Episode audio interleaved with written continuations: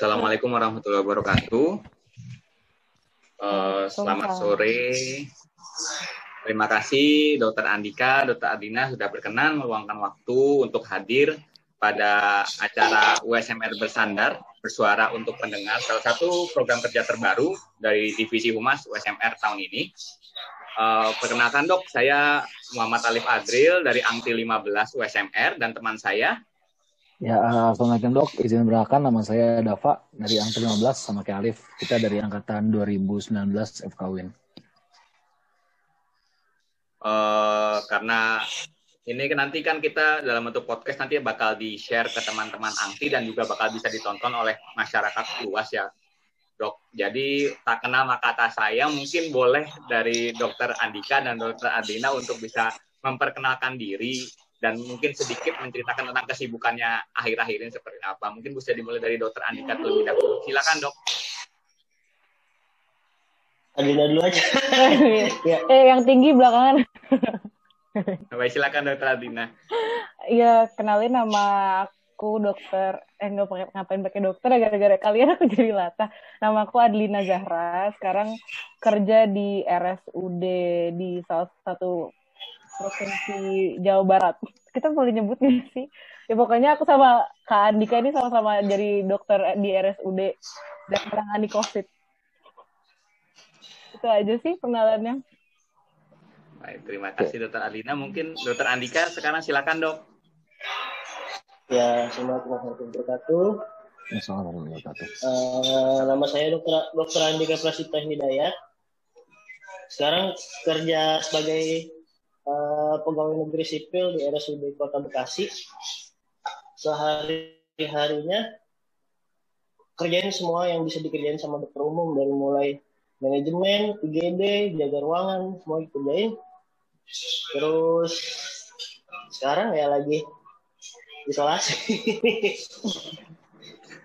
lagi isolasi sekarang. Udah, itu aja kan. Berapa hari dok isolasi? Udah minggu ketiga. Oh, minggu ketiga. Semoga bisa cepat negatif lagi dok.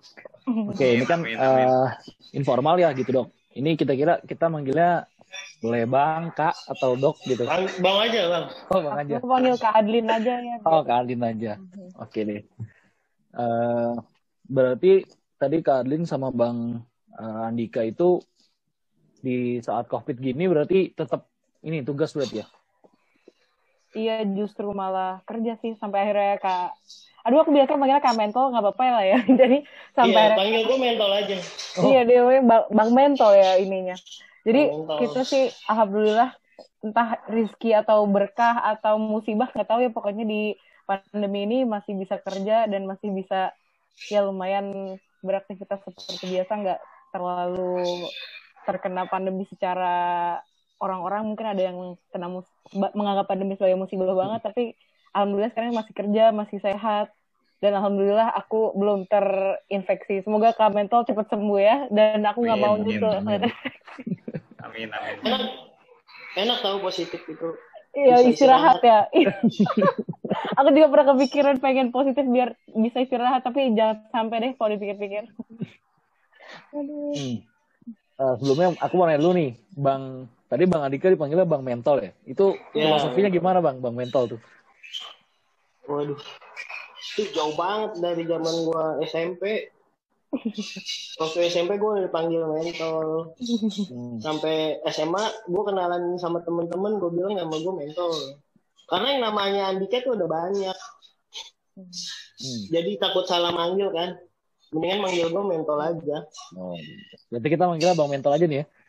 Oh, iya Bang Mentol aja. Oke, yang mungkin... susah sekarang gue di rumah sakit nggak enak kan kalau panggil mentol-mentol. gue pernah, gue gue pernah gini waktu ICU COVID itu mau dibikin, hmm. uh, semua yang bakal tugas di ICU COVID itu dihubungin sama tim apa sih namanya? IPSRS ya? Eh bukan IPSRS, tim apa namanya? PPI. Hmm. Mau mau pelatihan, terus diundang sama manajemen mau diskusi gimana untuk penataan ICU-nya. Waktu diundang, ada nama gua, gua di WhatsApp sama pan apa sama manajemen itu. hmm. di WhatsApp katanya uh, untuk uh, penempatan di ICU gue datang pas udah akhir acara udah selesai pengarahan gue baru sadar itu yang dimaksud dokter Andi spesialis anestesi jadi uh, abang ngikutin dari sampai habis tuh bang? Udah udah sampai habis. Pas udah gue sadar hmm. udah udah bahkan gue udah tur ada satu gedung itu gedung baru di RSUD Bekasi mau dijadiin uh, gedung covid. Gue waktu itu nggak apa waktu itu pokoknya baru banget itu dibuka. Gue udah ikut muter tur pokoknya tur ruang gedung-gedungnya itu. Hmm. belum ada yang tahu ini gedung buat apa ini ruangan buat apa. Gue udah muter. Pas terakhir-terakhir gue baru ngajak jangan-jangan ini anestesi gue tanya di ke yang WhatsApp gue kan. Maksudnya hmm. siapa ini bu? Dokter Andika apa dokter Andi anestesi? Maksudnya anestesi. Gak, tapi nggak ada yang nyadar gitu kalau yang datang itu ternyata bukan dokter Andi anestesi gitu bang. Karena orang-orang itu nggak ada yang datang. Dia cuma via WhatsApp doang. Sisanya yang datang itu perawat-perawat biasa emang udah udah oh. kenal sama gua kan. Dikiranya dari dokter penanggung jawabnya dokter dokter umum hmm. nggak tahu yang dimaksud dokter anestesi kacau oke okay, nah uh, itu paling gila makanya Tadi kan uh, Bang Andika berarti masih kerja di saat pandemi ini, Bang Mental, Kak Adlina juga. Nah itu maksudnya oh. apakah misal kerja lagi di tugas di RSUD nih, ada nggak sih gitu uh, orang-orang yang suspek COVID gitu yang bergejala datang gitu sama periksa gitu, pernah nggak? Justru itu yang datang banyak. Oh, itu yang datang banyak malah. Justru malah jadi kan RSUD aku sama RSUD-nya Kamental termasuk rujukan COVID, jadi kita ngerawat COVID juga. Jadi hmm. pasien suspek, pasien probable, sama pasien konfirmasi sih banyak ke kita. Tapi kalau RSUD kan tingkatannya yang sedang sama berat, jadi yang butuh oksigenasi dengan komorbid dan usia tua sih diutamain. Yang lain-lainnya biasanya kita arahin buat isolasi mandiri atau lapor ke puskesmas atau ke wisma atlet atau ke mana yang ringan. Tapi kalau yang butuh pengobatan lebih lanjut, kayak kita butuh antikoagulan atau apa sesuai dengan guideline-guideline yang baru yang harus di rumah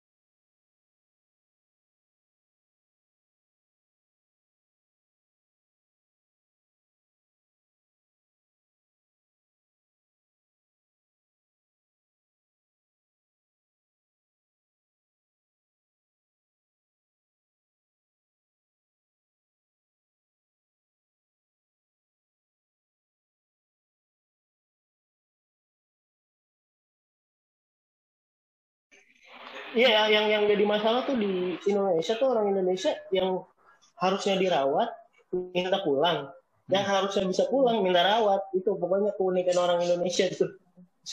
Kayak banyak denial juga gak sih? Oh, iya, iya. ngeyel ngeyel kayaknya.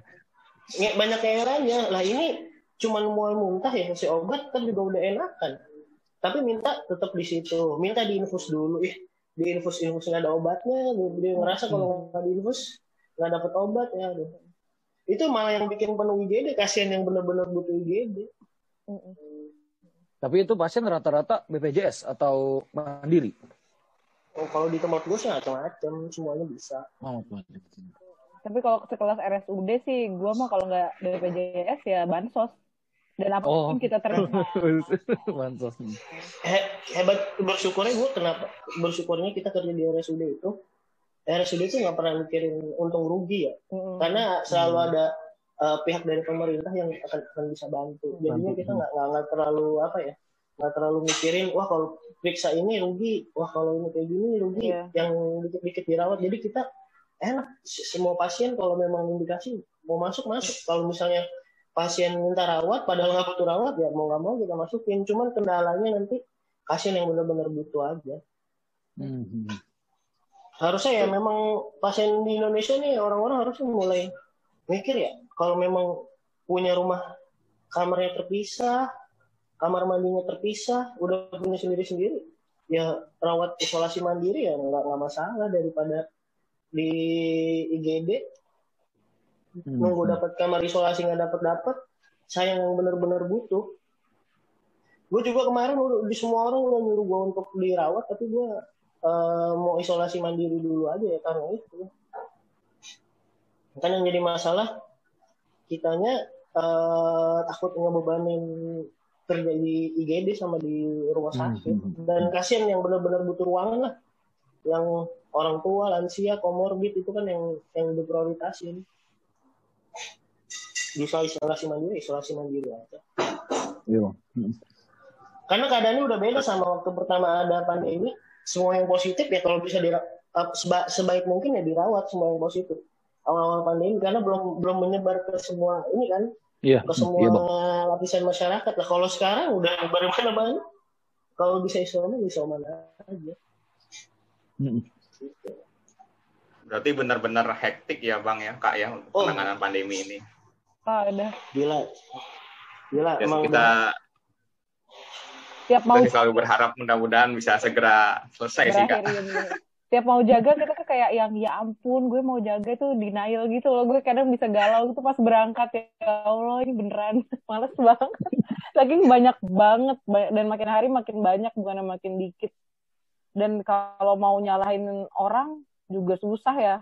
Karena ini kayak berhubungan semua gitu loh kitanya ada yang nggak nurut terus kadang juga bandel dari nakas aja kadang mungkin suka kadang ya suka lupa nggak terlalu jaga jarak gitu gitu kan. Terus kitanya capek terus ya ribet deh pokoknya. Ya semoga cepet selesai lah. Yang penting tapi tetap bahagia buat jalaninnya supaya nggak stres. Hmm, hmm. amin amin. Semangat semangat kak. Semangat bang. Uh, tadi kan kita udah dengar bersama nih ya tentang perkenalan sedikit dan pengalaman kerja dari bang Mentol Adlina. Uh, mungkin boleh nggak kak bang diceritain uh, dulu kalau boleh tahu kak Adlina FKWin angkatan berapa kak? Aku angkatan 2012. 2012. Kalau bang Mentol berarti atasnya bang? 2000 berapa? Iya, 2011. Oh, 2011. 2011. Deket ya, Bang, sama kita, Bang? Iya, deket banget, Lip. Cuma gini sih, oh, uh, Lip. Angkatan berapa ini? Lo angkatan 2019? 19 bang. Iya bang. Gila. Beda 8 7 tahun lah. Cuma, Udah mulai dia... merasa muda ya bang ya? Atau merasa tua? Cuma gini Liv ya, tadi uh, menarik juga kata Kak Alina ya, profesi kita di saat pandemi gini, kalau dari pandangan aku sendiri sih berkah sih ya kak, karena orang lain banyak yang di PHK segala macam kan. Mm -hmm. Ya walaupun kita ya resikonya seperti bang mental juga gitu, kita rentan terkena uh, positif. Cuma seenggaknya kita harus tetap bersyukur sih. Dan bentuk rasa syukurnya kan kita bisa juga dikumpulin nih. Kita ngobrol-ngobrol terkait organisasi kita tercinta nih kan USMR gitu. Oh, iya. Bangga nah. banget loh punya podcast. Sumpah kalau aku ada di angkatan kalian aku mau nih jadi kalian yang wawancara narasumber-narasumber. Karena emang aku, aku juga punya podcast tapi masih aku rahasiakan belum aku share ke mana mungkin bisa nanti ditulis di linknya kali ya oh, di iya, YouTube boleh, boleh, boleh. dikirim ke grup aja ke Adlina. Nanti biar kita share ke mana-mana. Lalu lalu belum ini. Aduh, nah, mungkin gini nih bang kak. Kan tadi kan hmm. ke Adlina 2012 bang Mentol 11 gitu ya. Sebelum kita berbicara tentang USMR lebih jauh mau tahu dong nih dari kakak-kakak semua kenapa sih dulu milih USMR gitu? Kenapa? mungkin dari bang Mentol dulu deh. Kenapa dulu pengen masuk USMR kalau gue dari dulu ya apa ya udah. Gue udah lupa eh nggak boleh gitu dong harus tahu dong. Mental gimana ya, tentang yang tiga semangat gitu bang. Hmm. jadi dari dari awal memang kalau gue lihat lihat USMR itu kan uh, titik beratnya atau fokusnya itu lebih ke darurat medis. Ya. waktu itu uh, memang apa ya menurut gue uh, dulu tuh ada satu modul. Modulnya apa ya? Kayak terakhir di di zaman gue tuh modul modulnya pegawai daruratan gue lupa namanya. Emergency. Itu gue ikut modul. Bukan bukan emergency. Oh bukan. Dulu namanya beda. Dan itu uh, salah satu modul yang the best ya karena waktu itu kita masih yang uh, cemet-cemet lah pelajar, pelajaran modul-modulnya. Tapi itu pas emergency itu yang benar-benar klinis dan benar-benar kedokteran jadinya bikin kita suka. Dan gue ngerasa itu sangat butuh banget. Nah, gue ngeliat USMR ya bisa menyediakan atau mewadahi hal itu. Uh, pertama untuk pengetahuan. Gue gue nggak pertama-tama ya gue nggak ngerti organisasi. Gue nggak pengen berorganisasi sebelumnya pas awal-awal. Cuman yang gue lihat gue pengen uh, dapetin ilmu-ilmu itu. Terus gue lihat uh, banyak kegiatan ada kegiatan fisiknya dan itu yang yang bikin gue uh, tertarik waktu itu. Jadinya kepengen. Pas udah uh, pemilihan waduh gue bingung nih. Kan USMR itu salah satu yang ada seleksinya ketat. Jadi bisa nggak diterima lu waktu seleksi USMR itu juga salah satu yang membuat gue tertantang. Jadi gue pengen. Jadi gue masuk di, di dua organisasi di USMR sama di Kinsa. Oh Kinsa. Sama sih bang. Sampai sekarang juga masih bisa nggak keterima kita. Ya berarti iya, berarti sistem yang kita buat masih berjalan kami tuh kalau masih ada nggak keterima. Iya. masih jual mahal ya kak? masih jual mahal. Rasa deg-degannya tuh masih sampai sekarang gitu. Bagus itu itu yang yang yang yang itu yang, yang, yang, yang tertariknya di situ ya Berarti tahun depan kalau ada Caang yang protes, kita bisa langsung sampaikan ke, ke, Bang Mentol nih. Ini loh, yang bikin. Bukan gua yang bikin. Memang dari awal tuh memang udah ada sistem pemilihan, tapi belum objektif. Hmm. Belum belum belum ternilai objektif. Sampai akhirnya yang gue mulai mikir ke, ke pas waktu gue jadi wakil ketua itu gue udah mulai mikir kan dulu wakil ketua itu bagian pengkaderan. Mm-hmm. Jadi kaderisasi itu ada di bawah uh, ketua dan nggak ada tim kaderisasi. Ketua oh. aja siapa yang mau bantuin. Nah, nah dari dari gua sebagai ketua tuh udah mulai mikir ini gimana. Eh waktu ketua kan waktu itu mikir gua gimana caranya supaya bisa objektif. Kalau gua waktu itu bikinnya adalah uh, membuat uh, perjalanan seleksi itu semakin lama semakin berat. Targetnya enam bulan. Kan orang lama-lama bakal mundur sendiri kalau lama hmm. itu. Jadi kita benar-benar dapat yang konsisten kayak gitu. Atau hmm. latihannya emang kita bikin yang berat-berat berat-berat sampai akhirnya mundur satu-satu yang nggak konsisten keluar sendiri. Kan awalnya idenya idenya dari situ. Terus hmm. dilanjutin sama Adlin bikin uh, sistem pengkaderan dan sebagainya kayak gitu. Pokoknya pas awal-awal sih nggak ada kepikiran mau organisasi, pas udah masuk di dalamnya baru mulai uh, uh, tahu dan mulai tertarik untuk uh, memajukan apa yang gue udah dapat dari SMR ya gue harus ngasih juga buat teman-teman yang mau sama sama-sama apa ngembangin diri di SMR kayak gitu. Hmm. Oh, makasih untuk dari Bang Mento. Mungkin kalau dari Kak Adlina, kira-kira gimana nih Kak?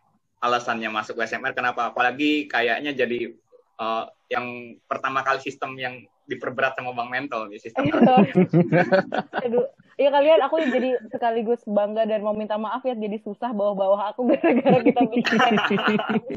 Tapi maksudnya jadi lebih objektif kan, maksudnya jadi lebih rapi gitu kan namanya kita berorganisasi harus ada pegangannya dan semakin itu dioper-operin ke bawah kan yang kita sebagai pengurusnya juga bangga gitu.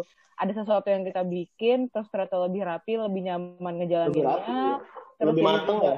Lebih tertata. Jadi yang mau masuk itu tahu tujuannya apa. Dari yang pertama jadi caang dulu kan. Jadi dulu tuh nggak ada namanya. Baru pas pas kelas angkatan kita kita namain gitu kan ada caang angti eh angmut dulu ya angmut, angmut. terus angti angmut, baru angti. anggota apa anggota inti Purna. dan kalau misalnya itu jadi pengurus atau setelahnya jadi purna.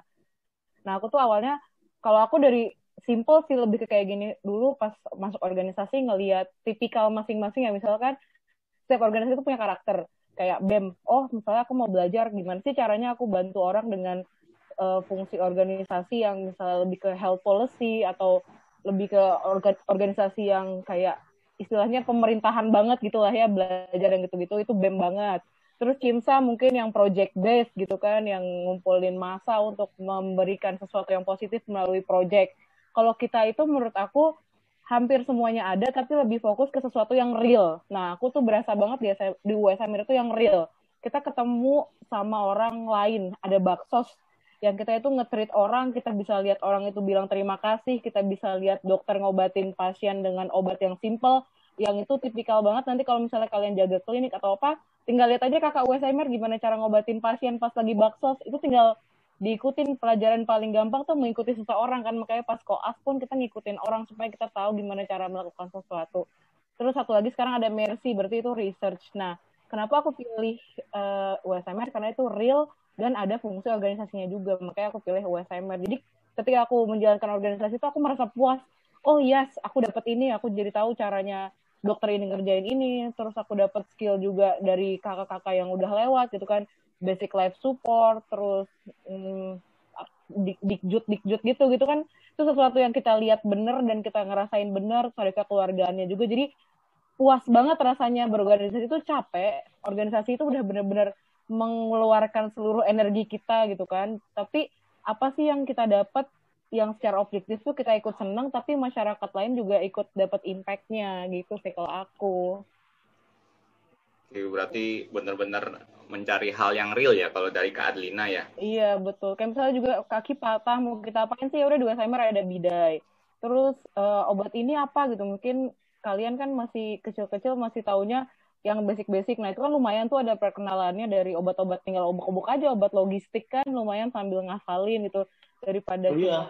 Di, di apa teori-teori aja. Kalau kita buka kan ya lumayan lah tahu-tahu dikit gatel kasih loratadin gitu-gitu. Obat baksos lumayan lumayan banget sih menurut aku. Kayak lebih ke early exposure ke dunia klinis jatuhnya. Jadi nggak kaget. Dan udah biasa ketemu orang nanti pas koas pembawaannya tuh lebih luwes aja gitu. Karena semua ini nggak diukur dengan ilmu juga tapi dengan gimana caranya lo membawa diri ke orang gitu gitu dan komunikasi itu penting nih kalau kalian jago bikin podcast gini nanti jago ke pasien jago ke orang-orang tinggi itu nanti lebih kepake sih di dunia nyata gitu amin amin amin amin, amin. Jadi kan kita yeah. juga udah dengar nih alasan dari Bang Mento sama Kak Adlina uh, mungkin boleh ditanya lagi nggak Kak Bang kan dulu nih kan Bang Mentor sama Kak Alina ini kan petinggi ya, petinggi pada masanya, petinggi, petinggi USMR pada masanya. Boleh nggak Kak diceritain mungkin mengenai pengalaman yang paling berkesan, suka duka selama uh, berada menjabat sebagai anti USMR? Mungkin mau, mau Bang Mentor atau Kak Alina dulu silakan. Siapa nih aku dulu aja kali ya. Iya, boleh gantian. Tadi kan udah, mental. Mental, mental, apa mikir dulu karena udah lama banget kali ya kan, udah setahun. Kayak yang mana ya gitu. Ya, jadi kalau aku tuh paling berkesannya ya itu sih kenapa akhirnya aku jadi wakil tuh, oh maka aku makasih sama organisasi ini udah ngasih aku exposure terhadap sesuatu yang harusnya aku temui nanti, tapi aku bisa temui early pada saat aku masih jadi medical student gitu kan. Nah, terus pas aku naik, kayaknya udah deh aku coba jadi wakil gitu. Kenapa juga alasan yang gak jadi ketua? Karena udah ada turun temurunnya, kayaknya wakil itu ngurusin human resources atau ngurusin orang-orang. Terus ngurusin orang itu bukan hal yang mudah karena istilahnya gimana sih caranya bikin orang itu mau masuk? Istilahnya lo kan mainannya tuh mainan hati gak sih? Lo nggak bisa maksa orang gitu. Tapi gimana caranya itu tuh bisa dibikin seobjektif mungkin sehingga orang-orang itu tertarik sama apa yang kita offer gitu kan apa yang kita organize. Nah akhirnya aku mikir aku jadi wakil aja. Aku coba aku isi kekosongan yang kira-kira aku punya sesuatu USMR belum punya gimana ya caranya aku bikin? Nah akhirnya aku bikin lah yang pertama aku bikin uh, lanjutan dari runtuhannya kak mental itu kita bikin sistem kaderisasi yang lebih jelas ada tingkatannya ada masanya ada checklistnya ada penilaiannya jadi nanti orang ini gugur di tingkat apa nih Terus aku juga uh, bikin yang apa tuh yang baris-baris kalian itu. Kalian masih baris nggak sekarang? Nah, ya, pakai apa namanya lip? Yang periksa kerapian. Penjuru, pakai penjuru. Iya, iya pakai penjuru. penjuru.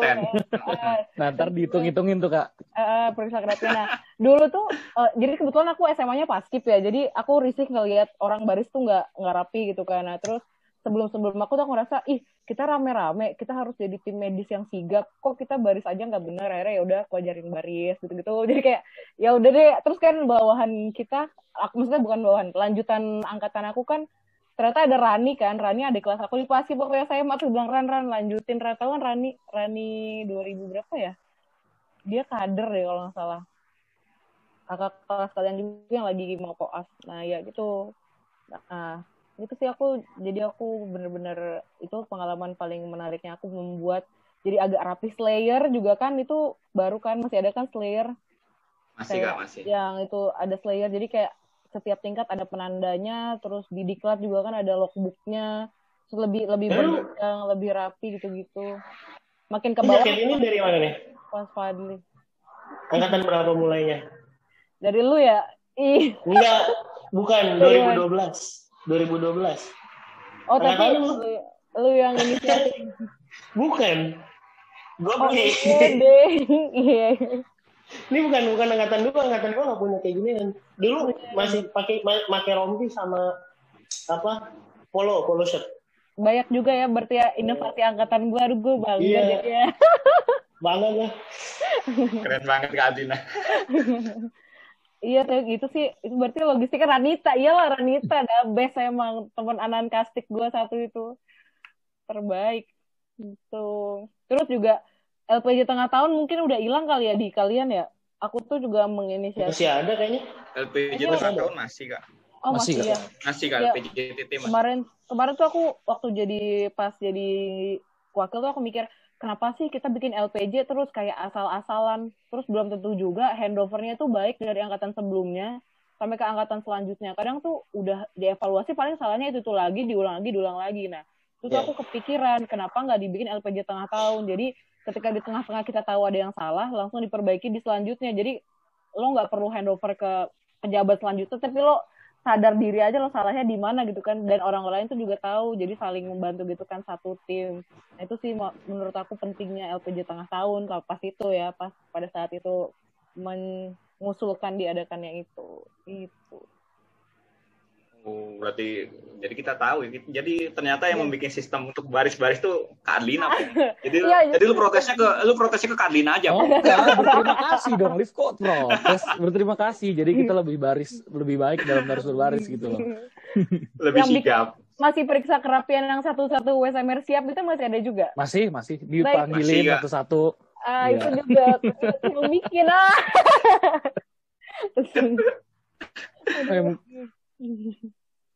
Tadi kalau udah dari Kak Adlina, udah. Sekarang mungkin dari Bang Mentrol nih, Bang.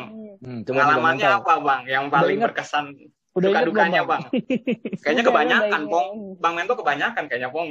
Oh. gue yang paling paling berkesan ya, gue inget waktu itu pemilihan untuk uh, waktu pemilihan. Jadi gini, sebelum angkatan gue itu uh, belum ada wakil ketua wakil ketua itu baru ada di angkatan yang 2010 berarti angkatan berapa tuh? Nah, angkatan 2010 yang pertama ada wakil ketua. Jadi selama ini cuma ada ketua USMR 2010 dipilih wakil ketua. Ketuanya Dokter Adi Aji sekarang lagi PPDS ya Allah PPDS. terus wakil ketuanya uh, Dokter Mutia Mutia Kesia nah tapi pemilihan wakil ketuanya itu bukan berdasarkan pemilihan kayak waktu pemilihan ketua. Pemilihannya ya berdasarkan rembukan aja uh, apa angkinya sama yang terutama yang DPH-nya sama angkinya. Itu diskusi siapa yang ditunjuk jadi wakil ketua. Memang akan diarahkannya wakil ketua wakil ketua itu untuk mengurusi masalah-masalah yang ada di internal uh, eh, SMR karena nggak kepegang karena kan USMR waktu baru baru jadi itu kan masih belum sebesar sekarang ya. Itu masih nggak masih uh, sedikit orangnya masih bisa diatur lah. Tapi makin lama makin lama makin banyak peminatnya makin besar sehingganya sehingga ya butuh untuk ada yang uh, terpisah antara yang uh, ngurus keluar sama yang uh, ngurusin lebih ke internal sampai kaderisasinya. Nah itu makanya dibikin ada wakil ketua. Itu yang pertama wakil ketua kamu sih pas di angkatan gua mau naik itu baru dibikin pemilihannya ketua wakil ketua. Tapi cara pemilihannya itu bukan yang uh, menang jadi ketua yang kalah jadi wakil ketua. Tapi uh, ada sendiri ketua siapa yang maju wakil ketua siapa yang maju. Nah itu masih dipakai sampai sekarang kan. Ketua siapa yang maju wakil ketua siapa yang maju. Kalau job desa Pas beda hari, ya. Jadi job desa beda. beda. Uh, iya beda. Hmm gue waktu itu daftar jadi calon ketua. Gue calon ketua. Uh, bayangin aja gue yang masuk SMR tadinya bukan pengen berorganisasi. Tapi setelah ada di SMR gue memilih punya rasa pengen membayar apa yang gue dapat di SMR jadi gue harus apa istilahnya ya bayarlah. Gue dapat ini dari SMR gue harus bayar ke SMR dan kalau gue mau dapat yang lebih gue harus uh, kasih yang lebih ke SMR supaya gue dapat itu. Nah akhirnya gue daftar lah jadi jadi ketua. Jadi dan memang uh, ada beberapa senior yang udah uh, deketin gue untuk ini buat ngalahin buat jadi calon ketua. Akhirnya yang maju waktu itu uh, dokter Evan sekarang PPDS juga ngeri banget ya kak kelas kita ini. Iya cuman gue doang yang belum apa apa nih. Gue doang. Gue doang yang segera bang. Segera bang. Segera bang. Iya. Nah terus sama satu nah, sama ketuanya calon ketua pokoknya ada dua. Waktu itu gue sama Evan. Yang wakil ketuanya ada dong si Anjini nah itu pokoknya itu emang saat-saat itu adalah saat-saat yang lumayan berat ya buat semuanya karena itu adalah habis modul dua modul yang benar-benar berat. Dan banyak yang nggak lulus banyak yang cuma dapet C. Nah itu itu berat banget. Dan ditambah modul, gua, modul apa tuh? Habis taruh langsung jantung. Oh jantung susah dulu ya? Gaya banget gue. Kan lo jago bang ya salah gue juga jelek nilai gue C. Nggak, tapi jadi remet jadi remet terus B enggak agak enggak enggak. Gue kayaknya masih C. Eh apa ya? Jantung udah B apa paru yang masih C gitu gue lupa. Pokoknya salah satu doang yang berubah deh. Pokoknya itu berat banget deh. Itu udah kayak di situ udah titik-titik terendah. Gue juga waktu itu baru ada masalah di luar uh, namanya remaja ya masih pacar pacaran ya itu udah. Sama pacar gue udah retak terus dari situ udah pokoknya gue udah down banget. Gue pengen pengen pengen berhenti dari nyalon nyalonin gue udah pengen. Udahlah gue hidup biasa biasa aja. Gue datang hari itu gue datang. Bukan karena gue mau masih mau lanjut maju untuk uh, ngasih speech gue biar gue kepilih tapi gue datang untuk mundurin diri gue datang buat mundurin diri dan gue kaget di sana. Ternyata wakil ketua calon wakil ketua udah mundurin diri dulu lagi. Berarti mau gak mau harus maju bang. mau gak mau harus maju bang. Itu enggak itu calon wakil ketua. Nah jadi ada calon ketua tinggal calon ketua doang. Berdua gue sama Evan. Gue datang ke sana mau mundurin yang namanya senior ya kakak kelas teman-teman gue SMR semuanya pada nahan gue supaya gue nggak mundur nggak mundurin diri gue tetap maju untuk uh, lanjutin pemilihan. Bayangin aja senior senior itu gue yang paling ini lah. Senior senior masih datangin gue uh, nenangin gue udah lu tetap maju. Sampai teman gue sendiri gue inget banget ada namanya sebutnya ya. Dia nangis nangis dia dia nangis di depan gue bilang lu lu harus maju toh gitu. Siapa siapa mau tahu boleh siapa yang nangis? Ada si ada temen gue kayak kayaknya di situ gue ngerasa oh gue belum belum jatuh. Gue masih ada yang nyemangatin gue masih dibutuhin di situ. Akhirnya gue tetap maju masih speech dan akhirnya gue kalah sama dokter Evan. Evan yang maju jadi ketua Nah, nggak tahu kenapanya karena calon wakil ketua kan tiba-tiba uh, last minute ngundurin diri. Akhirnya gue ditunjuk lah jadi wakil ketua. Tapi gue nggak tahu, gue gue lupa deh. Gue ditunjuknya pas hari H apa setelahnya gitu gue lupa. Dan hmm. itu ya atas inisiatif uh, eh, BPH. Iya, senior senior 2010. Hmm. Nah, itu pokoknya itu titik di mana gue udah down, itu gue bisa bangkit lagi karena ya itu teman-teman salah satunya di USMR Hmm. Emang, Gila emang sih itu gua, itu emang banyak dramanya, emang banyak dramanya sih. Dulu juga kita emang dikira konstan gitu ya semangat terus rapat. Ya jangan salah anak muda kan ada up and down saya ada yang malu hmm. rapat, nangis-nangis, jempat jemput. Eh mana ini? Nggak ini lagi down nih, lagi malas. Akhirnya jemput ya begitulah ya. Namanya juga anak kuliahan labil. rapat tidak semulus itu. Iya. Tapi lu masih ya gila deh pokoknya Oh, tadi penasaran tuh yang nangis buat Bang Mentol siapa Bang namanya Bang? Eh, gue juga nonton, penasaran. Siapa tahu nanti nonton podcastnya gitu Bang. coba coba aja diinget-inget siapa yang waktu itu nangis. Terus coba. ngebelain gue supaya gue maju. Thank you banget. Itu udah naikin kepercayaan diri gue yang udah bener-bener waktu itu lagi down banget. Ya, emang itu karena lumayan sih ya dari USMR atmosfernya mendukung dari teman-teman gue di kelas PSPD juga mendukung ya itu akhirnya gue bisa naik lagi kepercayaan diri gue bisa lanjutin hidup gue gitu enak. Yes. Pokoknya oh, kakak ya waktu itu kakak yang waktu itu nangis. Hah? Kakak yang waktu itu nangis buat Bang Mental bisa didengar ya nih nanti. nah, tapi memang semuanya maksud gue tuh semua yang ada uh, teman-teman angkatan gue di SMA itu semuanya ngedukung gue nggak boleh mundur sampai ada yang nangis karena pengen tetap maju nggak boleh nggak boleh mundur cuma gara-gara masalah kecil gitu loh. Namanya remaja ya bos. Tapi bener ya Pung. Kita kira tuh hmm. apa uh, masalah-masalah di angti di USMR tuh ada di angkatan kita doang. Ternyata emang dari dulu dulu emang emang iya, udah banyak masalah gitu. Yang yang paling utama tuh masalah nilai biasanya sih. Oh iya. Mantap bang setuju bang iya Beb, ngomongin nilai ya BTW, aku pernah yang nekat waktu itu ada acara di Malang ya, apa sih yang nasional-nasional acara PT BMMKI lah ya. Hmm. Itu pengumuman belum keluar nilai akhir modul. Gua ber sama Kak Evan kalau nggak sama Kak Evan angtinya angkatan gue ber sama Eja, sama Ijo, sama Ida kalau nggak salah. Itu pengumuman belum keluar kita nggak tahu remet apa enggak tapi dengan segala kekuatan bulan kita berangkat ke Malang. Ya udah remet berarti lo harus ikhlas gila demi USMR tapi alhamdulillah dengan segala keajaiban kita nggak ada yang remet jadi tenang acaranya di Wah, berkah tuh berkah USMR berarti. Iya berkah.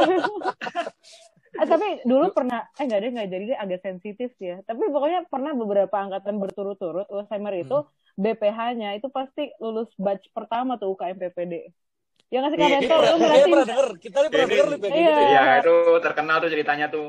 Kalau kita punya ang angmut itu kalian masuk SMA tuh udah benar ya dek? Kalian tuh asal tahu atas atas kalian tuh pasti siapa yang ngomong gitu? Banyak bang banyak bang itu bagus ya berarti oh. kok viral marketingnya kayak gitu nggak apa-apa nggak masalah. Ya, emang itu kalau kalau mau lu suka PPD cepet jadi BPH sekalian katanya itu betul betul. Pasti bat satu udah nggak ada debat nggak debat. Gue baru nyadar itu gue baru nyadar itu. Iya gue ngeliatin polanya oh kayak gini ya BPH tuh udah beberapa angkatan kayak gitu. Itu turun temurun itu kak karena memang memang lu masuk USMR itu karena lu tertarik sama ilmu kedokteran. Di sini lu iya, lebih ke belajarnya sama ke fisik. Organisasi itu masih nomor sekian itu yang jadi kendala tuh. Gue ada juga cerita kalau yang kayak Adlin itu ada sirkumsisi. Kita hmm. kira sirkumsisinya sedikit, ya paling 30 Gak ada cerita sirkumsisi. Terus terus. Sirkumsisi 30 kira di Bekasi. Mulutnya ya tolong. Tadi sensor aja. Disensor aja. Ya ini dikat ya. Disensor aja, dikat. Gue tiga tiga puluh gue kira kan. Pas datang bos ternyata seratus dua puluh. Lu tahu besoknya besoknya kita semua uh, ujian somatik ujian somatis uh, muskuloskeletal. Wah, dia muskuloskeletal itu letaknya lumayan awal-awal. Jadi hmm. zaman gua dulu itu pertama materi yang bukan kedokteran, terus biologi, biologi kimia gitu-gitu kan. Hmm. Terus baru tuh masuk neuroscience. Zaman gue belum kayak lu yang apa uh, fisiologis doang. Kalau di gue tuh dicampur. Fisiologis oh, sama patologis jadi satu modul. Jadi digabung. Nah itu neuroscience, hancur semua hmm. neuroscience. Nah, salah satu yang awal-awal itu muskuloskeletal. Nama ototnya banyak, sendinya banyak, tulangnya banyak. Itu, banget. Dan itu lu tahu, kita baru selesai itu habis ajan isya apa ajan maghrib gitu. Selesai motong terakhir itu. Pulang-pulang, beres-beres, pulang-pulang jam sembilan apa jam sepuluh nyampe kosan udah gak sempet lagi baca buku, udah tidur doang. Capek. Tapi yang, yang, yang gitu. keren yang kerennya semua yang berangkat hari itu lulus semua bos ah berkah USMR kan berkah USMR berkah USMR Berarti ini Pak Alif, Pong. Pak Alif, Pong. Meskipun saya tahu itu ujian somatik itu susahnya apa tuh? Nggak tahu gue ya namanya. Ujian itu, ujian itu nggak cuma ada pilihan ganda kalau nggak salah, ada esainya juga kalau nggak salah tuh. Oh ada esainya. Apa yang mana gitu yang ada ujian esai? Pokoknya itu salah satu yang tersulit. Hampir setengahnya itu nggak lulus. Ikut somatik semua. Nah, yang pada ikut sirkumsisi itu rata-rata pada lulus itu yang Waduh, dapat berkah B lah minimal dapat B. yang lain tuh dapat di bawah uh, B ke bawah C sampai D gitu. Cuman hmm. yang pada hari itu ikut sirkumsisi pada dapat B semua itu yang gue kayaknya di katrol ya menurut Dewan Pelindung kita. Jangan-jangan Bang Mento pas nulis nama NIM-nya USMR, USMR, USMR. Nggak tahu gue tapi itu emang ajaib gitu. Mantra kayaknya. Besoknya mau mantra. Besoknya mau mas mau ini, besoknya mau ujian. Selesai jam 10. Cuma gini. Gini sih Kak, kalau tadi Bang Mento kan bilang tadi kalau sekarang modulnya. Itu kita balik lagi nih 19 itu angkatan pertama yang balik lagi mungkin ke zaman abang gitu. Jadi kita dari tingkat satu udah digabung patologi sama visionya.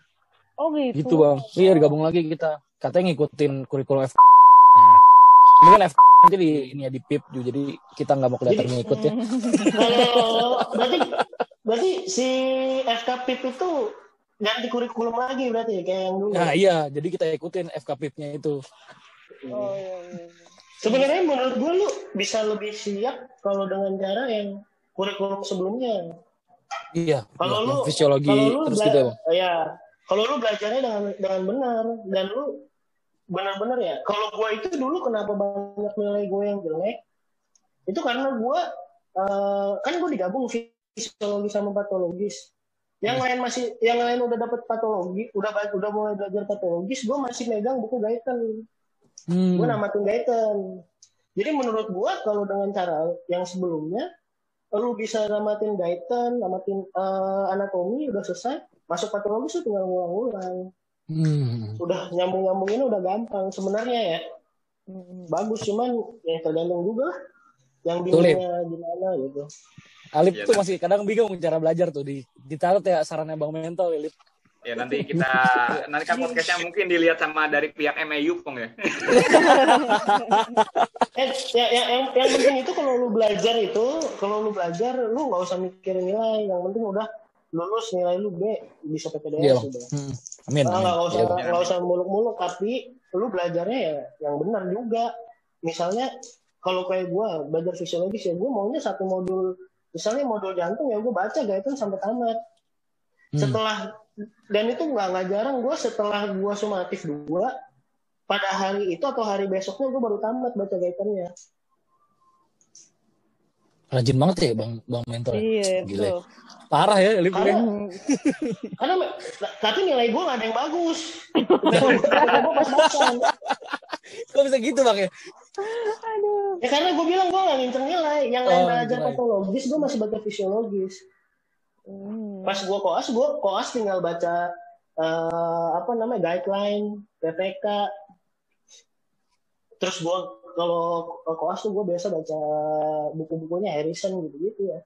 Hmm, hmm. Pas awal-awal itu justru basic science itu yang harus kuat sih Eh mungkin nanti ada sesi lagi kali ya abis ini gimana cara survive medical school sambil berobat. Ah itu di itu podcast bisa. selanjutnya kayaknya bisa nih. Boleh Kalau boleh. mental request diundang nah, lagi bisa banget. Temen gue kalau gue kalau gue cara belajarnya beda juga. Pokoknya kan orang beda-beda terambil lah tipe-tipe orang yang beda-beda tuh. Oh, bisa caranya. tuh. Mungkin humas humas bisa dicatat ya nih. Iya ya bisa tuh bisa. Tapi mungkin penasaran nih. Gue jelek ya, jangan jadi ikut. Wah, kalau gitu apa, bang. ganti ini, penting... ganti narasumber. Soalnya itu bang, kalau dapong gini, gaitennya udah dua tahun kuliah masih bungkusan bang, belum dibuka plastiknya. Oh, bisa aja lu ya. Cuma gini kak, penasaran nih, penasaran. Tadi kan kita ngomongin pengalaman nih. Cuma tadi kan uh, kita cerita sebatas ke Adina Wakil, Bang Mentol Wakil. Hmm. Sebelumnya nih, Kak Adina sama Bang Mentol tuh divisi apa dan proker yang paling berkesan tuh apa deh gitu? Apa dari tadi ngomong sirkumsisi ternyata operasional atau nah, gimana? Eh, gue dulu gue gue punya cerita Itu juga. sama ya, ya? Iya, gue sama sama-sama diklat kita. Oh, di Uh, kelas. uh, terus Diklat, gue diklat, mau cerita juga nih tentang sirkumsisi nih. Boleh, boleh, Kak, Gue juga kalau tadi kan sumatif ya bang mental ya. Kalau gue lebih ke deka. Lo tahu kan deka kita bukunya tebal udah kayak eh, kertas Iya. gorengan lebih berat lebih banyak itu. Nah, Apa lu logbook, logbooknya? iya ya suatu Masih lembut. suatu hari Sorry, gue cuma dua lembar ya. eh, enggak dua lembar, gue gini dua lembar. Per- perkara lembar perkara lembar jadi pas banget juga fasil aku udah terus Waduh. dia, dia tahu itu modul lupa gue modul apa resti deh kalau nggak salah nah dia tahu tuh kita lagi ada sirkum terus gue ngerjain cuma dua lembar juga kan nggak yang nggak niat sekolah ya tapi tetap Aduh. terus besok besokannya gue kumpulin terus tetap ya alhamdulillah tetap masih dapat nilai bagus gitu karena dia tahu kali ya gue ngapain aja nggak bikin Wah. logbook gara-gara sirkum Berkah mantra USMR. USMR berkah. Berkah Berkah. USMR. temanya hashtagnya berkah USMR ya kayaknya ya Ah, iya. Hashtag baru buat pos IG ya, USMR berkah gitu ya. Padahal gue, padahal temen gue pernah diomelin cuy, sampai buka baju. Gara-gara logbooknya dikit. lah kalau kita diampuni Eh, gue tapi gue pernah kalau gue buka pas lagi nggak ada acara USMR gue pernah ngerjain cuma sedikit gue dimarahin juga pernah Hmm. Kayaknya emang USMR cuma berkah itu sih. karena ya. karena peng- pengertian aja Hmm. tapi sebenarnya gue sih tim logbook gak terlalu banyak ya karena banyak itu belum tentu masuk ke otak lu semua gak sih Setuju kak? Setuju kak? yang mending yang mending adain sesi lagi deh nanti gue ceritain gimana cara belajar yang rada nikmat gitu ya kan Ah, boleh tuh. Bu Mas dicatat ya. Berarti Bang Mental sama Kak Dina nih request jadi narasumber lagi berarti.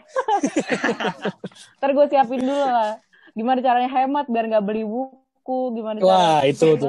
Lu kalau nggak Mahasiswa. mau beli buku kalau lu nggak mau beli buku download dari pop eh telegram. download di Berry Pop.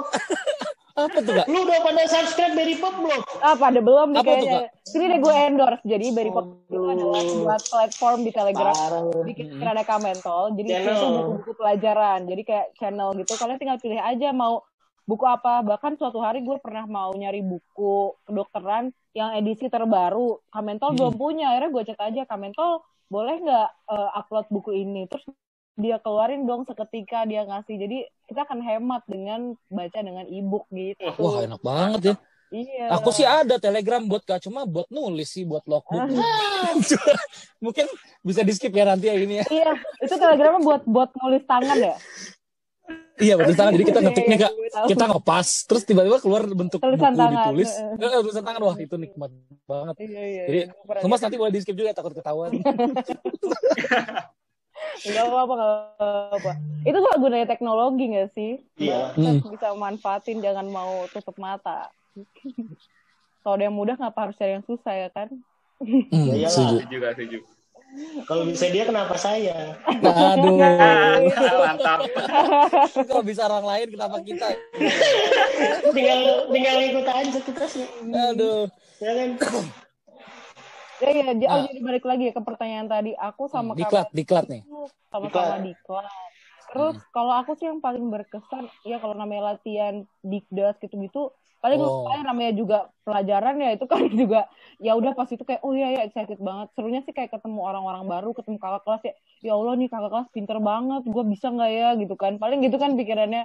Terus Iya, iya. ketemu dokter-dokter yang hebat ih gue bisa nggak sih jadi dokter kayak gini gitu gitu itu tuh dulu pikiran aku kayak gitu. Tapi yang paling aku suka dan paling aku inget sih dikjut sih. Karena ya kita rame-rame di tempat ada ilmu baru ketemu orang-orang terus nyasar-nyasar di hutan ya nggak bakal lupa sih ya itu aku paling favorit sih dikjut Oke. Kalau Bang Mental gimana Bang?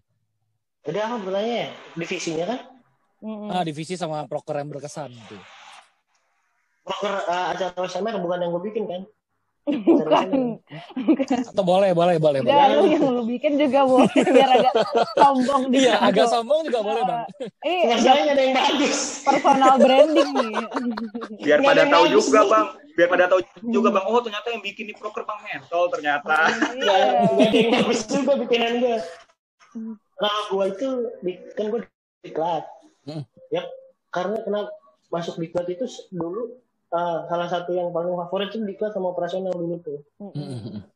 ya diklat sama operasional gua justru uh, paling tinggi operasional lah paling paling paling banyak peminatnya tapi gue justru malah mau pengennya gue pengen masuk diklat karena hmm. menurut gue di, kalau gue di diklat gue bisa bikin uh, pelatihan tentang materi yang apa yang gue mau bisa gue hmm. pengen belajar tentang ACLS ya gue bikin materi tentang ACLS tinggal bikin uh, apa acaranya tinggal undang uh, pengajar ya apa hmm. pematerinya.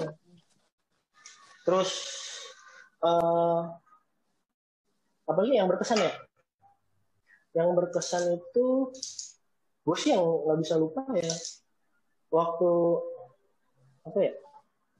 Bakso sekali bakso itu apa namanya? Bakso bakso apa ya? Gue eh, gue gue pernah itu gue menang lomba itu Meridian Cup itu oh iya, iya. oh Meridian Cup keren keren kak. Jadi tahun sebelumnya itu gue berangkat sama angkatan 2010 tahun sebelumnya gue berangkat sama angkatan 2010 gak bisa juara satu. Berangkat sama angkatan gue juara berangkat satu. berangkat sama angkatan 2012 juara satu. Berarti yang hebat nih angkatannya Bang Mento apa Kak Adlina nih? Pokoknya eh, kalau bareng angkatan gue sukses lah pokoknya jadi sombongnya. Tapi, eh, tapi emang emang emang sama 2012 itu emang lebih berat sih latihannya kita. Oh. Emang, emang gue ngerasain latihannya lebih berat, lebih berat. Dibikin lebih berat kali ya sama Kak Adlina ya. Jam juga ya kali diam-diam kaliannya lebih kejam ternyata dari Gue galak gue emang gue galak. Oh galak. Oh. Tapi sekarang gak kelihatan Lima baik banget kok sekarang ya. Sama. Sesuai dengan tema dong pokoknya mas. Oh iya. itu gue ya itu.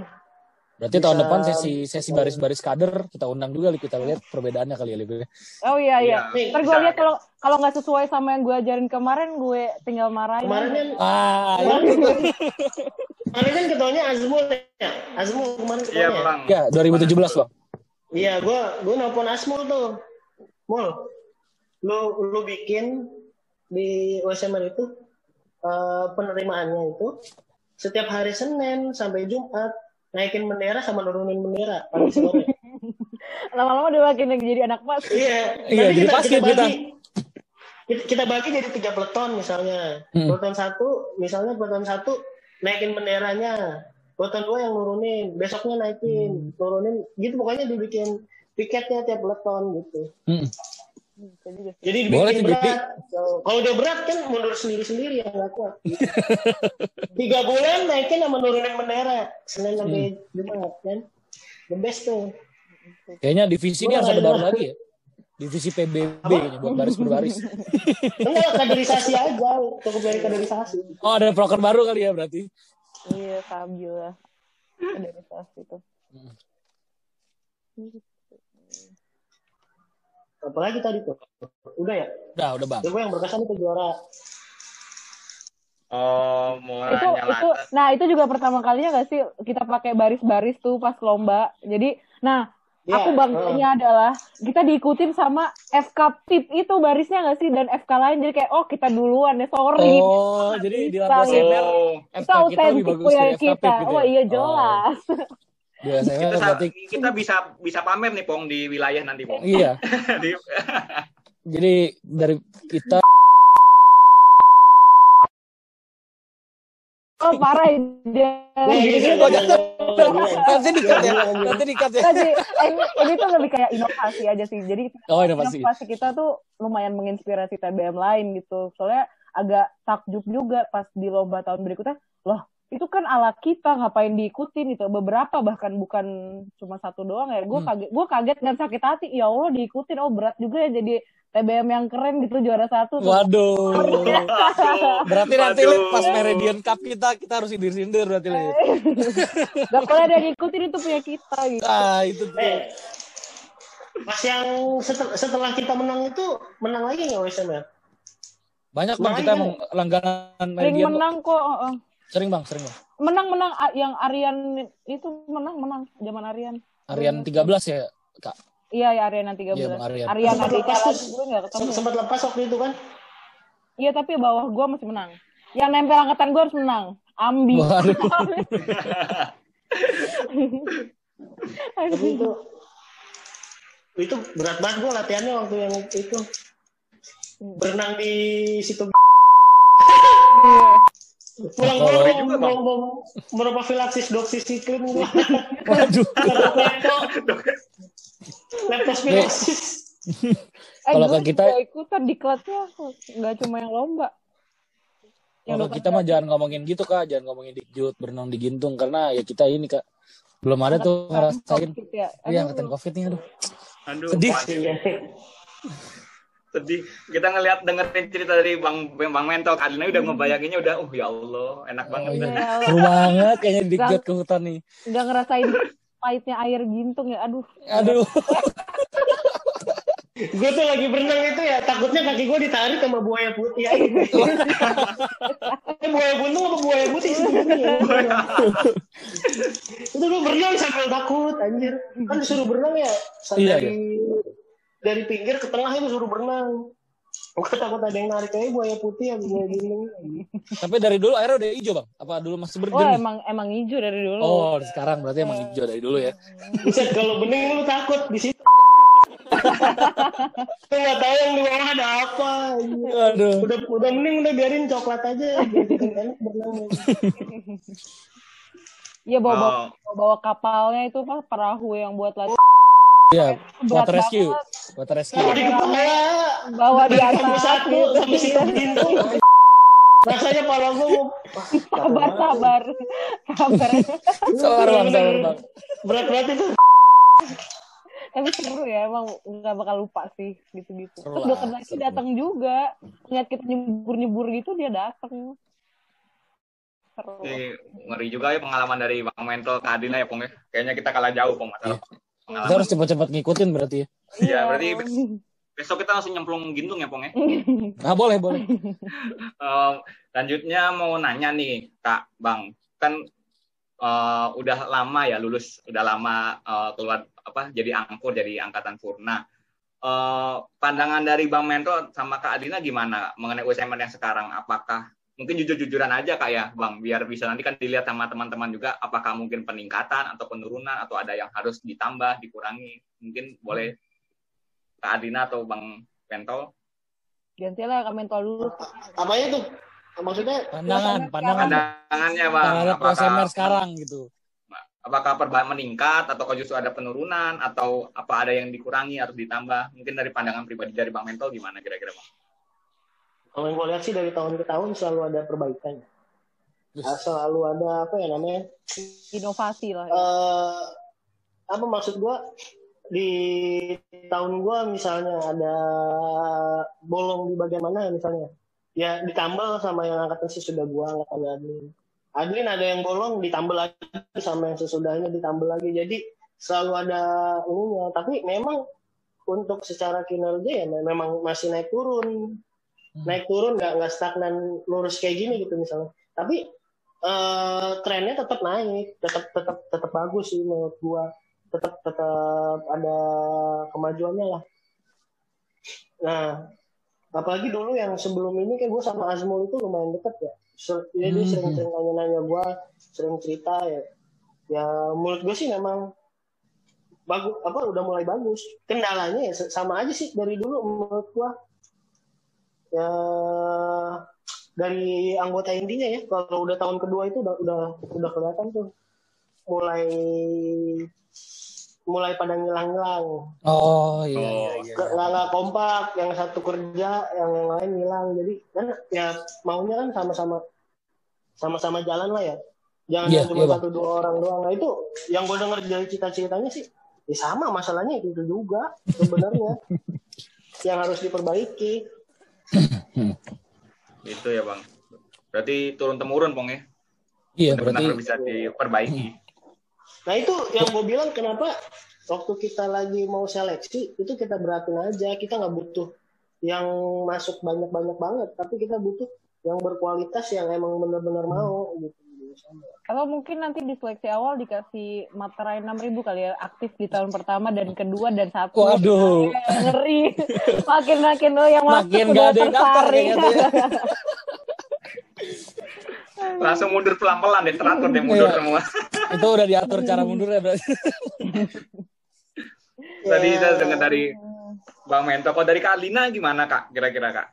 Kalau dari aku sih kurang lebih sama ya dari setiap angkatan tuh pasti entah ada yang membantu revisi bukan revisi ketika angkatan sebelumnya bilang ini kurang angkatan selanjutnya biasanya menambah kekurangan itu. Jadi di bagian ini naik di bagian ini naik di bagian yang ini mungkin memang belum. Jadi ada fokusnya masing-masing lah setiap angkatan improvementnya tuh beda-beda gitu. Nah terus kalau dari aku kan nggak terlalu yang setiap angkatan tahu progresnya di mana ya juga mungkin uh, kurang sempat membaca semua PPT PPT aduh ada suara. Jadi ada PPT PPT kalian yang tiap maju gitu aku nggak selalu baca semua. Tapi setiap kalau ngelihat cara sekilas dan ngobrol sama calon-calon yang sekarang ya menurut aku USMR itu udah sesuai sama keadaan. Kayak sekarang contohnya ada podcast USMR bersandar ketika lagi pandemi. Berarti kan USMR itu nggak rigid gitu. Dia mengikuti perkembangan uh, yang tren yang terjadi. Jadi walaupun kita yang tadinya benar-benar harus ketemu orang, action dikjut, dikdas gitu harus ketemu orang, tapi ternyata masih bisa teratasi dengan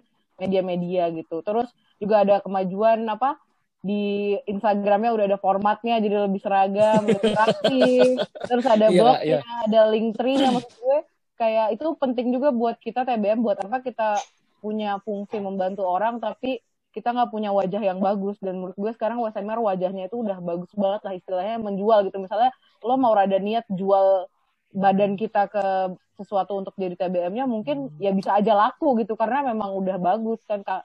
Ada profilnya bagus Instagramnya bagus tinggal ya tinggal tanya aja gimana caranya supaya bisa di hire sama sesuatu yang mantep gitu nggak cuma lokal di doang gitu. Misal jadi apa yang maba-maba itu ya mungkin bisa lebih dari itu kayak yang mungkin TBM lain ada yang bisa di hire sampai jadi TBM-nya konser mungkin USMR juga bisa gitu jadi kayak banyak inovasi-inovasi yang mungkin ya mungkin di pandemi ini kita disuruh istirahat kali ya mungkin kita disuruh benerin yang lain ada hikmahnya kan jadi hmm. lebih improve yeah, ke yeah, bener, Kak. dunia digital bener. kayak gini hmm. gitu mungkin nanti setelahnya kan nanti di digitalnya udah bagus mungkin nanti tahun depan improve-nya di dikdasnya atau di mana ketika semuanya itu udah kembali normal gitu jadi mantap lah pokoknya ntar kita lihat-lihat lagi apa ada yang kurang apa enggak ya ngobrol-ngobrol terus lagi aja. Nanti kalau ada inovasi ide lagi ya kita purna juga sadar diri ketika kita punya waktu langsung kita telepon yang eh gue punya ide ini udah lo jagain. Kayak tadi yang ide apa?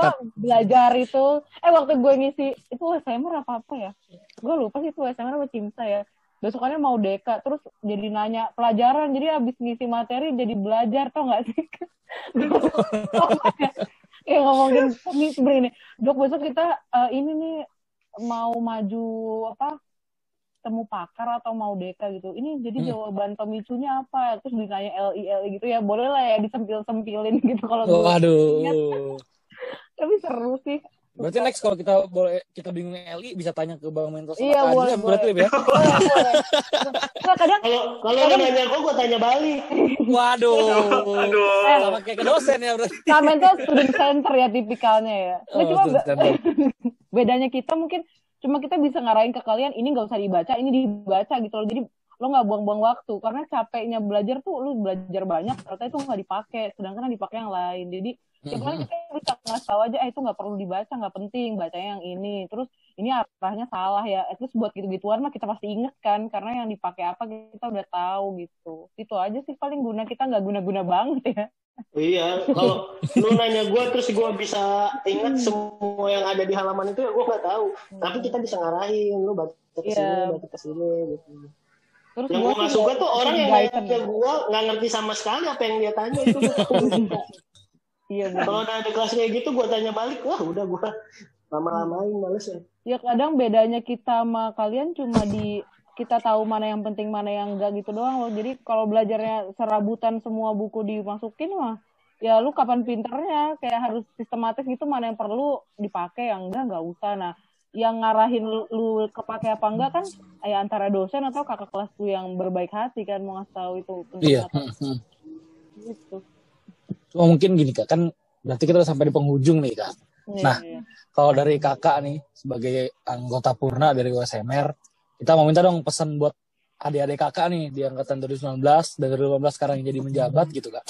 Sama, kan ini kan nanti kita up di media sosial gitu kak. Mungkin pesan-pesan buat masyarakat terkait COVID sekarang gitu, pesan-pesan dari kakak yang udah dokter nih gitu. Boleh sih kak. Bagi Kak Dina dari... sama Bang Mentol juga kan bener-bener hmm jadi gada terdepan gitu kan benar-benar terjun langsung yeah. Hmm. sampai Bang Mentol nih uh, istilahnya terdampak sendirilah gitu. Coba mungkin dari Bang Mentol dulu boleh Bang. Pesan-pesan nih. Uh, apa ya untuk untuk masa USMR atau yang lain? Minta yang buat USMR buat kita sama buat masyarakat gitu. Oh, iya. Kalau dari gue sih buat USMR ya. Uh, gimana caranya supaya kalian tuh bisa solid ya. kalau dari yang pernah gue diskusi sama anak FKP itu di sana tuh di, di FKP itu dia bilang pulang pulang kayak misalnya pulang pulang kuliah dia nggak langsung pulang pada nongkrong dulu di setrenya gitaran nyanyi nyanyi gitu maksud gue kalian bisa bangun kebersamaan itu gimana caranya? Baik formal maupun informal. Itu coba tolong ditingkatkan. Karena nanti nanti nyambungnya lagi sama uh, kinerja kalian nanti. Supaya nggak pincang kerjanya. Itu inovasi-inovasi yang udah dibikin udah udah bagus banget. Ya saya udah keren udah udah bisa bikin uh, podcast lah segala macam. Itu udah udah udah lumayan keren banget menurut gua untuk uh, adik kelas uh, ini berat banget memang. Kita lagi masa pandemi akhirnya yang menjadi korban bukan cuma pekerja tapi pelajar juga jadi korban. Mungkin menurut teman-teman yang yang masih pelajar ini berkah kali ya. Karena nggak ketemu langsung sama dosen nggak langsung nggak nggak apa nggak jauh dari keluarga kan bisa kuliah, bisa kuliah dari rumah kan. Cuman yang satu pesan gue ya tetap uh, lu itu mau jadi dokter ya lu belajar dengan yang dengan sungguh-sungguh gitu. Tanamin dulu visi lu ke depannya apa lu harus punya visi dulu. Kalau lu nggak punya visi uh, ya lu gitu-gitu aja jadi mahasiswa biasa. Walaupun nilai lu A ya tapi ya lu mahasiswa biasa lu nggak nggak punya pandangan jauh ke depan nggak punya visi. Kalau lu udah ada visi lu bisa uh, bisa menentukan apa yang akan lu kerjakan apa yang akan lu pelajari buat sampai visi itu gitu. Terus untuk uh, apa ya untuk kondisi saat ini ya ya hati-hati aja lah. Kalian kan memang belum uh, ketemu pasien ya tapi ya di lu di luar itu ya bukan yang bukannya aman-aman aja walaupun gak di rumah sakit ya. Misalnya di tempat makan di tempat nongkrong apa gitu itu bukan tempat yang aman-aman aja. Itu jadi hati-hati aja. Mungkin kalau kita uh, seumuran kita masih aman-aman aja kena covid tapi belum tentu orang tua kita nenek kita tante kita bakal aman-aman aja kalau kena covid yang itu. Itu yang harus kita hati-hati. Jaga kesehatan olahraga jangan lupa. Terus jangan lupa lu buka Instagram gua di bionya ada link. Nah itu link telegram gua. Dari... coba buka Instagram. buka jadi Instagram nanti gua. nanti ini mungkin telegram dan instagramnya. Abang boleh ditulis nanti di deskripsi nanti bisa di follow sama anak-anak gitu bang. Boleh itu lu tau gak kenapa kenapa gua kenapa gua bikin channel telegram isinya buku. Hmm. Kenapa bang? Karena gue punya visi. Visi gue adalah uh, pelayanan kesehatan di Indonesia itu harus terstandar. Bukan karena fasilitasnya, tapi karena isi kepala dokter-dokternya. Hmm. Jadi gue bikin channel mantap, mantap, mantap, mantap, mantap, Lu mau ada di Papua, kalau ada internet, lu download bukunya, lu bisa belajar. Itu visi gue supaya ya mak maksud gue kayak misalnya gini, lu misalnya ada pasien shock, bayi misalnya lu mau pasang infus gak dapat dapat terus lu diemin aja gitu. Minumnya nggak mau terus mau ngapain? Karena harusnya kalau nggak bisa masuk lu harus pakai intraoseus kan? Hmm. tapi kalau otak lu jalan lu pasang aja NGP dulu lu masukin cairan. Nanti kan intravenanya mulai keisi karena cairan masuk dari NGP baru infus lagi. Nggak diem aja jadi di kedokteran itu kan ilmunya itu bukan yang kayak dukun tiba-tiba jadi tiba-tiba ada tapi ilmunya adalah ilmu yang benar-benar bisa lu perkirakan gitu logika main gitu ya bang ya logika semuanya logika Oke, mungkin kalau dari Kak Adina gimana Kak? Pesan-pesan buat kita dan buat masyarakat? Uh, pertama kalau buat USMR, kalau aku terutama satu uh, pertama dari pihak BPH-nya ya. Jadi kalau dari BPH misalnya kita atau siapa pun nanti yang mau maju itu maju itu kayak niatnya harus lurus gitu loh. Jadi kita maju itu sebenarnya mau apa? Apa buat eksistensi diri sendiri atau emang mau mencapai sesuatu. Terus jadi nanti ketika maju jadi ada kepuasan tersendiri gitu loh kayak emang gue mau membuat ini menjadi seperti ini dan itu bisa diisi oleh apa yang kita punya atau program-program yang kita tawarkan. Jadi dan juga jangan jadi terlalu basic gitu. Ah oh, tahun lalu kayak gini terus gue kayak gini itu ya terus ngapain lo yeah. ada ngapain lo maju kalau sebelum ya samain aja tahun lalu kan kayak gini gitu. Ini mumpung di podcast ya bisa turun temurun sampai angkatan 2000 berapa puluh ya kalau mereka dengerin ya nanti terus habis itu juga misalkan kita setiap nih anggota USMR nih punya program atau punya apa aku dari dulu selalu berpikir kenapa nggak kalau tujuannya sama itu kita gabungin aja. Jadi jangan terlalu banyak proker tapi value-nya itu nggak dapet. Jadi kan setiap bikin sesuatu itu kan capek ya. Kita harus rapat harus ngeluarin uang terus yang ya pokoknya segalanya kayak pakai lah energinya. Nah kalau misalnya menurut aku itu value-nya itu sama kenapa nggak digabung? Contoh salah satunya family gathering dengan rapat. Ya udah satuin aja. Berarti kan dan juga timingnya juga disesuaikan sama apa yang apa disesuaikan sama masa masa kepengurusan gitu. Dan kayak, kayaknya ini di mana ya anaknya di tengah di awal apa di akhir gitu gitu. Nah terus lagi selain juga uh, acaranya kalau ada value-nya sama digabung terus juga lagi kalau misalnya habis acara misalnya kalau kita evaluasi evaluasi rata-rata basicnya kan kayak gini. Nanti uh, ini tadi mulainya agak telat terus selesainya jam 10 apa apa telat gitu gitu nah kenapa nggak diganti aja evaluasinya tuh jadi kayak gini? Oh kira-kira dari yang semua datang mereka itu puas dengan materi yang didapatkan jadi kita approach-nya diganti gitu loh jadi approach yang dari yang basic dari yang biasa aja jadi lebih terlihat berkualitas gitu loh. Jadi kita mainnya kualitatif juga sekarang nggak cuma kuantitas.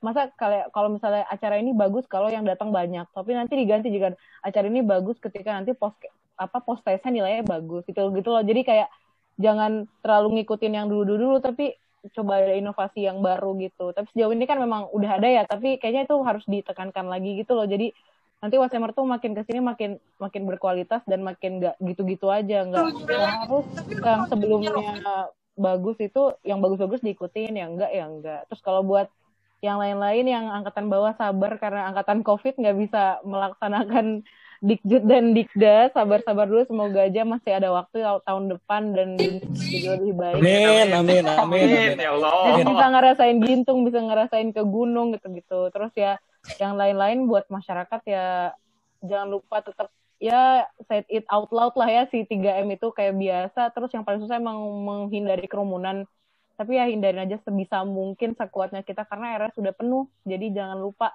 tetap baca sama tetap bahagia biar nggak kena covid gitu dan kalau udah kena ya udah terima itu bukan kutukan semua amin, bisa amin. sembuh amin. santai aja amin. Uh, berarti kita udah di ujung di ujung pengacara di ujung banget nih di ujung dari acara podcast kita sore hari ini makasih banyak buat uh, Bang Mentol, Kak Adlina yang benar-benar udah meluangkan waktu nih buat sharing-sharing sama kita. Semoga nggak kapok ya Kak ya Bang ya, biar besok besok mungkin biar bisa sharing-sharing lagi. Kalau di akhir gila pakai dok deh.